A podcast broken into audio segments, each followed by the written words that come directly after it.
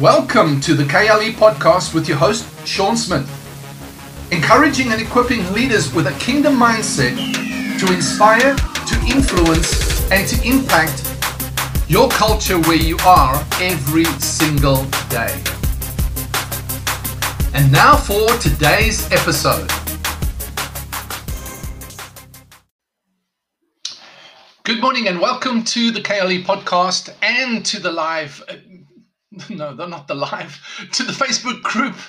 Um, live on the face in the Facebook group, Kingdom Leadership Equipping, coming to you every day at this point in time. Uh, just I feel like I need to share little bits of and pieces to help you move along, inspire your thinking, inspire your leadership, and equip you in a new mindset, which helps you to become the kind of leader the world needs right now. We don't need leaders that are jumping on the social bandwagon. We don't need leaders that are aligned and are divisive and causing strife and causing unrest. Eh, we need leaders right now who have clarity, who can communicate clarity because they can communicate the values and the principles of the kingdom of God.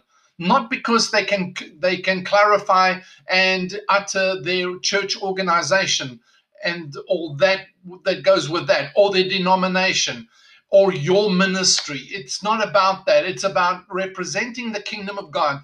Even Jesus did never address anything other than he preached the gospel of the kingdom. And he said, For this purpose I was sent. I want to tell you is that you are sent for this purpose to preach the kingdom of God.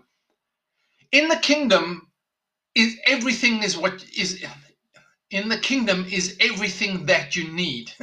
Stumbling over my words. Everything that you need is in the kingdom. Everything. The problem is, it's an invisible kingdom.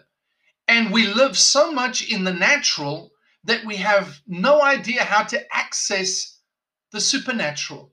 We have no idea how to access the spiritual dimension of the kingdom of heaven. You are a kingdom citizen, therefore, you have rights and privileges in the kingdom of heaven, in that nation. And in that nation is everything that you need. Jesus purchased back everything that Adam lost. That's what salvation was for. That was what the cross was for. The cross was to redeem you, purchase you back into the place that God had created you to be and designed you to be in Genesis chapter 1 and Genesis chapter 2. You were desi- you were brought back into that place.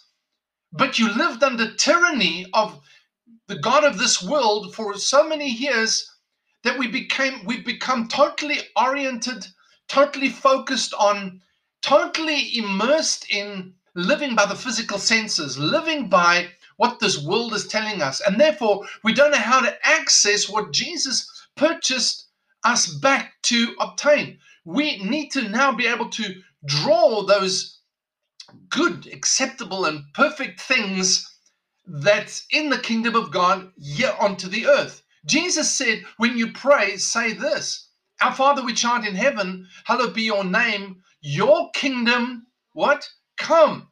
Not go, kingdom come, and your will be done on the earth as it is in heaven.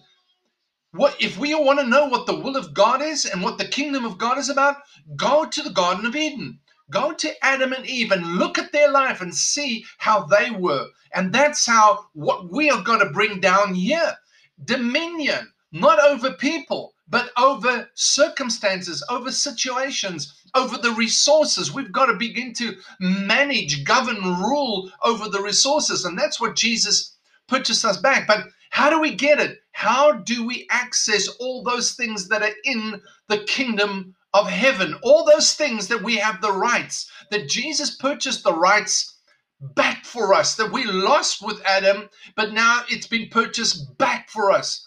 How do we access that? Well, simple little scripture that I've, oh, I, I found the scripture many, many years ago, maybe 40 years ago, and it changed my life.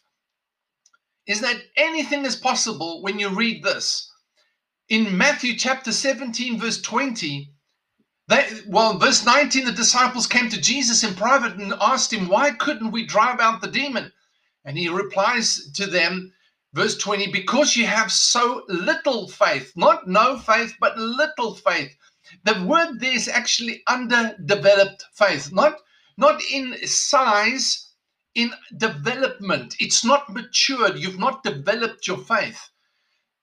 And he says, Truly I tell you, Jesus speaking, he says, Truly I tell you, if you have faith as small as a mustard seed, it's not necessarily that it is a mustard seed or that it is that small, but even if it's as developed as or as small as a mustard seed, he said, you can say to this mountain, move from here to there, and it will move, and nothing will be impossible to you. Doesn't that sound like rulership? Doesn't that sound like dominion? Doesn't that sound like governing on the earth? Doesn't that sound like authority?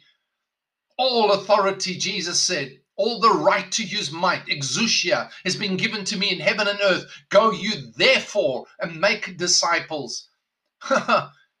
that's what he said. That's what Jesus said. And that's what we have.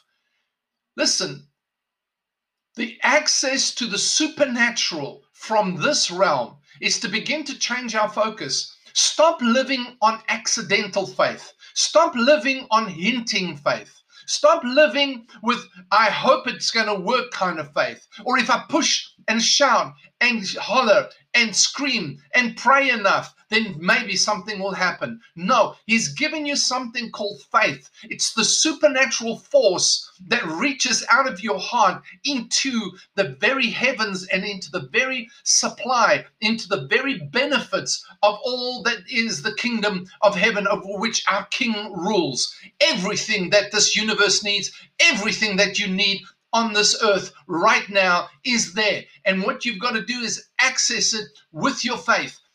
You've got to begin to say it with your mouth. If you have faith as, you will say, and it will obey, and nothing will be impossible to you because you have access to that supernatural ingredient. He's not left you orphans. He's not left you without. Too many people are running around trying to coerce in the physical realm their supply. Too many people are running around and just hoping, hoping for an accident, hoping, hoping for an accidental miracle, hoping, hoping that God somehow just remembers them in everything and suddenly jumps into the middle of their mess that they're living in and gives them that supernatural miracle.